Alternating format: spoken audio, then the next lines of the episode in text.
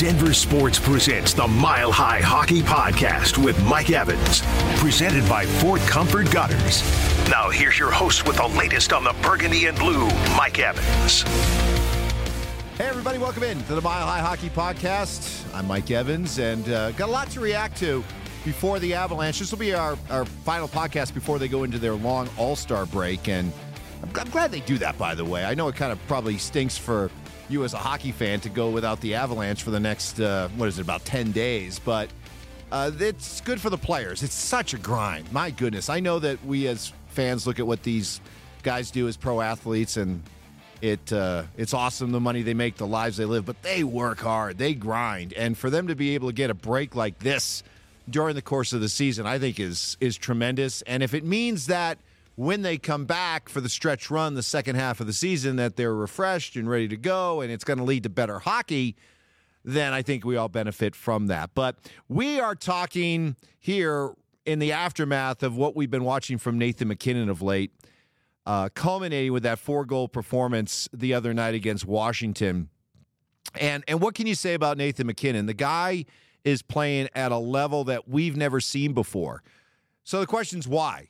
Why is he doing something that, as great as he's been to this point in his career, he has done the un- unimaginable and gone to a whole nother level, a level that better, and I mean better, because if and if you're a MVP Hart Trophy voter and you have a chance to watch this, if you somehow find a way to vote for anybody other than Nathan MacKinnon as the MVP in this league, shame on you, and you should have your vote taken away. Because I don't know who you could make a case for that's been better than Nathan MacKinnon has been this season. And by the way, for a team that has been one of the best teams in hockey for the last several years, won a cup two years ago, and is a heavy, heavy favorite to do so again.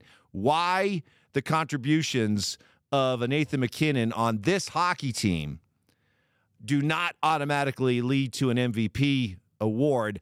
I don't know what you're watching. I don't know what you're looking for because Nathan MacKinnon has brought everything you want. He's brought the performance, he's brought the leadership, he is uh, a, a, mammoth part of the Avs culture as to why they are the team that they are now and have been for a long time. And if you can't see that as an MVP voter, then uh, again, I, I, don't know what you're watching. I, I really don't. Uh, he's been that great this year, and the numbers, sure, the numbers they they jump off the page. Most points in in the NHL, uh, the goals, the the point streak to start a season at home. He's doing it all. Uh, he's playing 200 feet of hockey. He's been as good defensively as he's ever been in his career. So uh, why? Why is this guy at the level he's at? And and uh, Jared Bednar was speaking at length about MacKinnon and and why he's having the season. And Bednar Bednar's in that position that like a Michael Malone sort of finds himself in when you're asked every night about Nikola Jokic. It's the same thing with Nathan MacKinnon. How do you take whatever adjectives you've used up to a certain point to describe somebody and then try to find that next level of adjectives to describe? And it's funny watching Bednar and listening to Bednar the other night. He's like, he's like, look, I this guy was already at a crazy, crazy high level when it came to the dedication, um, the obsessiveness, the for the ferocity in which this guy uh, carries himself, and the work that he puts in off the ice. He said, but he's actually gone to another level this year. He told a great story.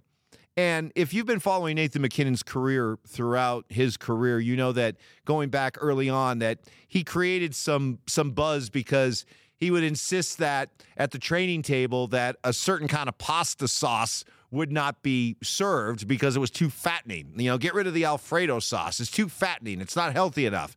This is how in tune he was with his habits and how he wanted the rest of the team to follow suit. Well, Bednar shared the story the other night. He said, We are the latest arriving team in the NHL.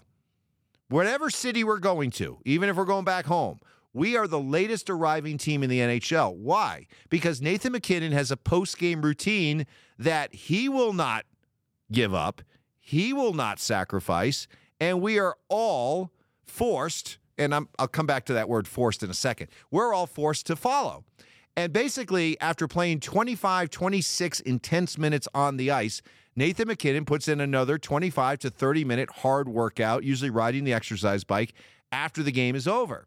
So, whereas most teams, especially when they're on the road, it's a quick exit. Everybody gets in, they shower, they pack up the bags, they throw them on the bus. Usually within like 30 to 45 minutes after a game ends, these guys are gone. They're on the bus to the plane, on the plane, away they go. So, with the Avs, and uh, because MacKinnon has this this regimen that he follows, they wait.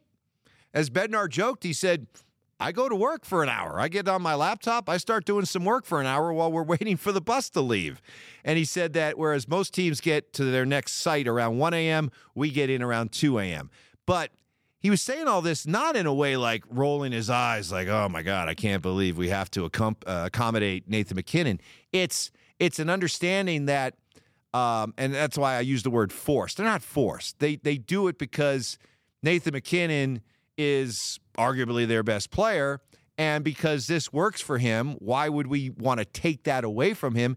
And the other thing, too, is it sets an example. Guess what? Nathan MacKinnon now isn't the only person working out after a game. Other players are putting in the same kind of work. And it, it leads to what I want to talk about here today is the part of Nathan MacKinnon's season and the way that he's playing and, and what jumps out at me. Because, yeah, do I see the numbers? Do I see the um, the stats and all that? And I'm, am, am I as just impressed by those um, as you are, the stats and the eye test, sure. But the thing about MacKinnon that I love, and I, I wrote an article at denversports.com and I compared MacKinnon and Jokic in the same breath. I am somebody as a sports fan, I I'm fascinated by culture. I'm fascinated by what makes a winning culture. Why is it that one team has a winning culture? Why isn't that another team doesn't? And it doesn't simply just come down to talent because there have been plenty of talented teams that have underachieved. There have been plenty of teams that haven't been as challenged that end up playing at very high levels that win championships that overachieve. Why? It's something that's always interested me. And so the idea of a, of a culture that surrounds a team, how does it come to be? What is it? What does it look like? What does it feel like? How do you build it? How do you sustain it? And I know that when people talk about culture, they oftentimes, in my opinion, mistakenly, think that it has to come from the coach. Oh, the coach sets the culture. No, not at all. The coach can come in and say, hey, this is what I believe the culture should be. This is what I think it should look like. These are some of the parameters or outlines of what I think this culture should be. But unless you have the player buy in, it won't work. And unless your best player, your hardest worker, is the one that buys in, that's how a culture starts to get formed. So when I look at, at Nathan MacKinnon and I hear Jared Bednar talking about a Nathan MacKinnon, this this is what culture is.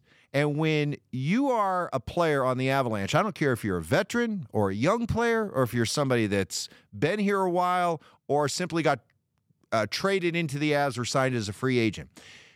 You spend 10 minutes around the Avs and you understand, oh, wait a minute, this is how Nathan MacKinnon does things. This is the work he puts in. Wow, look at the work. Look at the results. I can't argue with the results, but I guess I never realized how much work he put in. Suddenly, you see a Nathan MacKinnon grinding away on an ex- exercise bike 25 minutes after he just played 25 minutes, and you start realizing, huh, wow, that's the way this guy works. And then you look around and you see other guys doing it. You're like, huh, that's the way these guys work. I thought, I bet you there have been players, young players and even veteran players, that have come to the Avalanche over the last couple of years and have come in with the idea that I know what working hard is all about. Or at least I thought I knew what working hard is all about. Then I come here and I see Nathan MacKinnon doing that to the point where the whole team is holding up their departure onto the next city and willing to arrive an hour later than most NHL teams would because they want to um, allow this, not allow this, but you know, I encourage this and understand that this is what is part of the process for Nathan MacKinnon is what it's part of the process of this team, then you know what that is? That is a living, breathing, winning culture.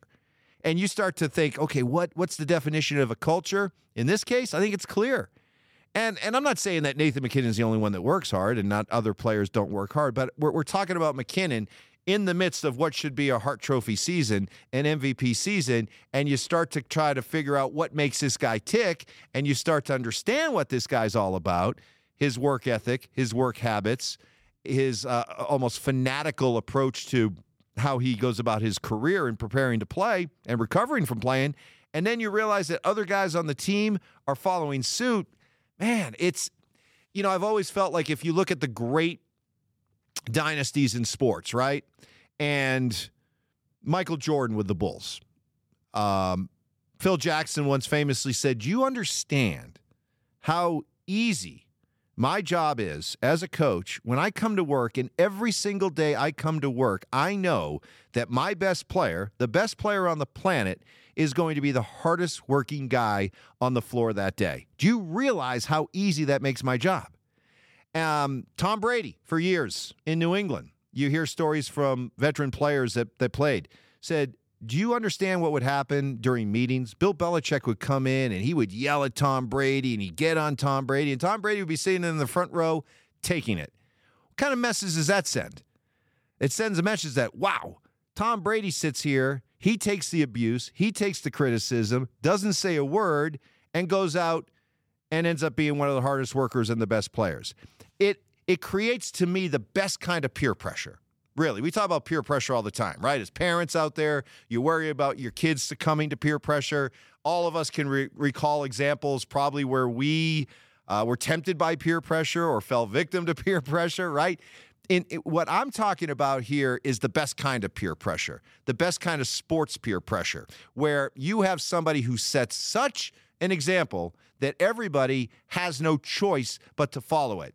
And again, that no choice has kind of a negative connotation like, oh boy, you know, kicking and screaming and rolling my eyes and I got to go do what Nathan MacKinnon does. No, when I say have no choice but to follow, it's oftentimes becomes a willingness thing. But there is that sort of, hey, you know what? I thought I was working hard. This guy over here is showing me I can work harder. And that is what ends up creating a winning culture. And I don't think it's a coincidence that in this age of MacKinnon, all these years here with the Avalanche, what's this now, his 11th year, you see the Avalanche becoming the um, annual year in, year out Stanley Cup juggernaut contender that they are. It's not by coincidence, folks. It has that has to it has to come from somewhere. And to me, when I see a Nathan MacKinnon playing the way he's playing and – uh, you learn more about what goes into how he goes about his business and how the rest of the team is following suit. Then all of a sudden, it doesn't seem so hard to explain why this team once again is competing for a Stanley Cup. So I think it's awesome. It's it's something that whether you're an Avalanche fan or a Nuggets fan, please, please, please treasure what you have going on right now because you have two franchises, two teams that are doing it the right way, and you have two superstars who absolutely do things the right way. And they do it in a way that is so pure, really, that it it truly does set the tone for those entire organizations. And you know what you get? You get two teams that win championships and are competing for more. It's not an accident. So, anyway, that'll do it for this edition of the Mile High Hockey Podcast presented by Fort Comfort Gutters. Uh, again, next week they're off, but we'll probably be able to come up with a few uh, hockey topics and avalanche topics to be able to talk about next week as well. So have a great weekend. Enjoy your hockey break, enjoy the All Star break, and we'll talk to you again next week.